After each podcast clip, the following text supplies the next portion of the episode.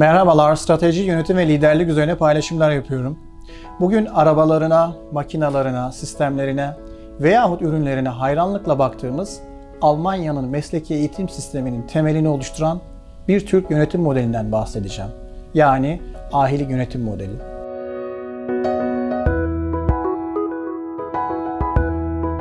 Ahilik dünyanın en eski sivil toplum kuruluşlarının başını çeker. bin iki yüz beşlerde dünya sahnesine çıkıp yaklaşık altı yüz yıl yaşamış olan Ahilik, Hacı Bektaş-ı Veli'nin tavsiyesiyle Ahi Evran tarafından kurulmuştur. Yaşadığı dönem boyunca esnafların, tacirlerin ticari uygulamalarını şekillendirmiş bir Türk yönetim modelidir Ahilik. Araştırmalara baktığımızda ise Ahiliğin hiçbir kültürde eşi benzeri olmadığından çokça bahsedilir. Etkileri bugüne kadar ulaşmış bu yönetim modelinin temelinde ise İslam inancının ve onun ahlaki öğretilerinin olduğunu görürüz. Peki ahi ne demek? Kaynaklara baktığımızda ahi, vicdanını ön planda tutan, helal kazancı merkeze koyan, tutumlu ve ölçülü ve yararlı şeyler üreten kişiye verilen isimdir. Ahi olabilmenin yolu hiç de öyle kolay değildir.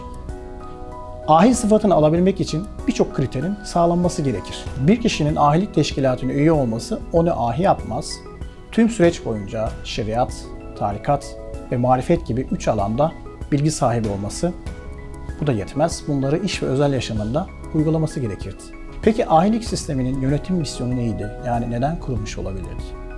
Tabii ahiliğin birçok misyonundan bahsetmek mümkün. Ama özünde ne vardı dersek en kısa cevap sanki şu gibi. Doğruluğu, dürüstlüğü ve güzel ahlakı yaymak. Yaklaşık altı yüz yıl yaşamış Türk yönetim modeli ahiliğin misyonlarına şöyle bir bakacak olursak.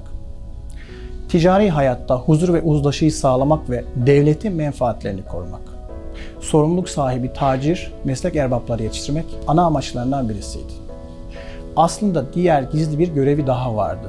Neydi derseniz, Türklerin Anadolu'yu yurt edinme döneminde, özellikle gayrimüslimlerin güçlü olduğu o dönemde, Anadolu'da ticarette söz sahibi olmak ve esnaflar arasında dayanışmayı sağlamak tabii ki.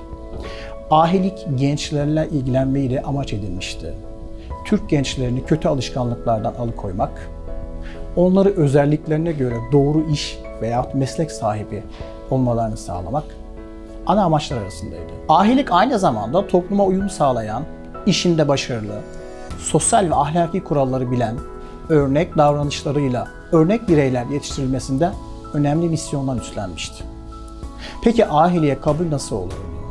Ahilik her ne kadar sivil inisiyatifle kurulmuş bir örgüt olsa da içerisine her isteyen giremez, girecek olanda da belli nitelikler aranırdı. Teşkilata kabulden önce üye olmuş insanlar öneri geliştirir. Öneren kişinin, önerdiği kişinin de hami olması beklenirdi. Tabii ahiliye alınmayan insanlar da olurdu. Peki ahiliye kimler alınmazdı? Dinsizler, dedikoducular, falcılar, yıldızlara bakarak geleceği bildirmek isteyenler, peygambere, peygamberlere saygısızlık edenler, beddua edenler, hırsızlar, bir nesneyi diğerinden yüksek fiyata satanlar, yani pazarlama yapanlar. Ahilik teşkilatına kabul edilmezdi. Ahilik yönetim sisteminin en önemli görevlerinden bir tanesi de denetimdi. Ahilik teşkilatının önemli görevlerinden birisi olan bu denetim, ticari hayatı denetlerdi. Ahilik sisteminde serbest piyasa ekonomisinden bahsedilmezdi. Herhangi bir esnaf veya üretici bir ürünün fiyatını kafasına göre belirleyemezdi. Haksız veya yüksek kazançlar sağlamaya, müşteriyi aldatıcı bir şekilde yönlendirmeye çalışmazdı. Yani bugünün pazarlama yöntemleri ahilik sisteminde yasaktı. Ahilik yönetim mekanizması özellikle Anadolu şehir, kasaba ve köylerindeki esnaf ve sanatkarların faaliyetlerini, eleman yetiştirme ve denetleme görevlerini yapar, piyasadaki mal, ürün veya kalitesini kontrol eder, satış fiyatının tespiti gibi ticari hayata yön veren çok önemli misyonları da başarıyla icra ederdi. Ahi birliklerinde kurulan bu denetim ve ceza sistemiyle üyelerin mesleki ahlakına uygun tutum ve davranışlar içerisinde olup olmadıkları denetlenir. Kurallara aykırı hareket edenler kendilerine iyi bir ders olacak şekilde cezalandırılırdı. Hatta rivayet o ki, o dönemde bir esnafın sattığı bir ayakkabıda bir imalat hilesi varsa usta çağrılır, mesleğin ileri gelenleri tarafından tektir edilirdi. Satıcı ustanın aldığı ücret müşteriye iade edilir, davaya konu olan ayakkabıda kullanılmamak üzere dama atılırdı. İşte bu esnafın yaptığı ayakkabının dama atılması usta için çok büyük bir ayıp olur. Meslekteki şeref ve itibarını sıfırlardı. Hatta müşterisinin azalmasına neden olur. Hatta kimi zaman esnafın itibar kaybından ötürü dükkanını kapatıp gittiği de çok olurdu.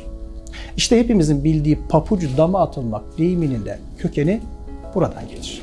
Bugün modern yönetim biliminde kullandığımız, hani Fayol'un on dört yönetim ilkesi, Deming'in on dört kalite adımı, Kaizen'in yedi felsefesi gibi yol gösterici yönetsel setlerden çokça bahsederiz. Tıpkı bugün olduğu gibi Ahilik yönetim sisteminin de bir ilkeler seti vardı. Ahilik yönetim sisteminin temel ilkeleri neydi? İyi huylu ve güzel ahlaklı olmak, gözü, gönlü, kalbi tok olmak, ayıp ve kusurları örtmek veya gizlemek, daima iyi komşuluk etmek ve cahilin cahilliğine sabretmek, hakka, hukuka ve hakkaniyete riayet etmek, kötü söz ve hakaretlerden sakınmak, içi dışı, özü sözü bir olmak, sır tutmak ve sır kabul edileni açığa vurmamak, aza kanaat etmek, çoka şükretmek ve dağıtmak ve helal kazancı sağlamak da temel ilkelerden bir tanesiydi. Benim de çok önemsediğim ahilikteki eğitim sisteminden biraz bahsedelim isterseniz. Kim ki iyi insan, iyi Müslümandır. Kim ki iyi Müslüman, iyi insandır düsturuyla iyi insanlar yetiştirmeyi amaçlamıştır ahilik yönetim sistemi. Bugün iş dünyasında terfi, kıdem alma, yükselme gibi başlıklarda değerlendirdiğimiz insan kaynakları modelleri gibi ahilikte de çıraklıktan ustalığa kadar bir dizi yol izlenirdi, yani kariyer yolu. Ağaç yaşken eğilir felsefesinden hareketle meslek sahibi yapılması arzu edilen gençler velisinin rızası alınarak daha onlu yaşların başında yamak olarak işe alınırdı. Boğaz tokluğuna iki yıl çalıştırılır, daha sonra da bir törenle çıraklığa terfi ettirilirdi. Çıraklık süresince de bin bir gün çıraklık yaptırılır, bu esnada yüz yirmi dört görgü kuralı öğretilirdi. Daha sonra da kalfalığa terfi ettirilir, sonra da üç yıl ustasının gözetiminde kalfa olarak çalışırdı. Kalfaya ustasının yeterlilik onayı vermesinden sonra o yöredeki bilim, ilim insanları ve yöneticilerin katıldığı törenle şet kuşanarak usta olduğuna dair icazet verilirdi. Birçoğumuz belki de bu şet kuşanma kavramını ilk defa duyuyor olabilirsiniz. Şet kuşanmanın yedi maddeden oluşan bir kural seti vardı. Şet kuşanırken ahinin beline bağlanan kuşak yedi kez bağlama ve sonra da açılma ritüeli gerçekleştirilirdi. Ahilikte şet kuşanma ritüeli setinin anlamı da şöyleydi. bir. Cimrilik kapısını bağla, cömertlik kapısını aç. iki. Zulüm kapısını bağla, iyilik kapısını aç. üç. Hırs kapısını bağla, kanaat kapısını aç. dört. Lezzet kapısını bağla, nefsini kırma yani riyazet kapısını aç. Haktan umma kapısını kapat, haktan bekleme kapısını aç. altı. Saçmalık kapısını kapat, Allah'ı anıp tatlı konuşma kapısını aç. Ve yedi. Şeytanca işler kapısını kapat, Allah'a teslimiyet kapısını aç. Ustalığa terfi edenler eski ustasının desteği ve yeni girişimler için oluşturulmuş esnaf sandığının nakdi yardımıyla da o usta dükkan yani işletme açarak yaşamına devam ederdi. Bugün modern yönetim bilimine baktığımızda en fazla yüz yıl, hadi olmadı iki yüz yıl geriye gidebiliriz. Şimdilerde uygulamış olduğumuz yönetim sistemlerinin, insan kaynakları yönetim sistemlerinin, bu kullanmış olduğumuz hiyerarşik yönetim yapılarının temeli aslında asırlar önce atılmış. Kimi ülkeler ahilik sisteminin iyi uygulamalarını alıp ülke eğitim sistemlerine, özellikle mesleki eğitim sistemlerine entegre etmiş. Bizler gibileri de ne yazık ki tarihini hatırlamamaya devam ediyor. Halbuki yıllardır kevgire dönüştürülmüş eğitim sistemimize referans olacak başarılı bir yönetim sistemidir, bir modelidir ahilik yönetim sistemi. Bu bize miras bırakılmış bir sistemdir aslında.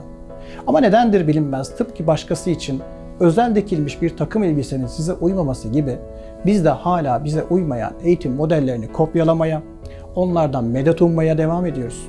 Acaba geçmişten öğrenerek yenilerini üretme kabiliyetimiz yok mu?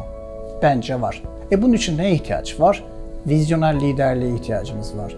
Eğitim sistemlerimizin yeniden yapılandırılmasına, yeni yapı ve sistemlerin kurulmasına, hem siyasi hem de diğer açıdan gerçekten liderliğe ihtiyacımız var. Diğer videolarda görüşmek dileğiyle.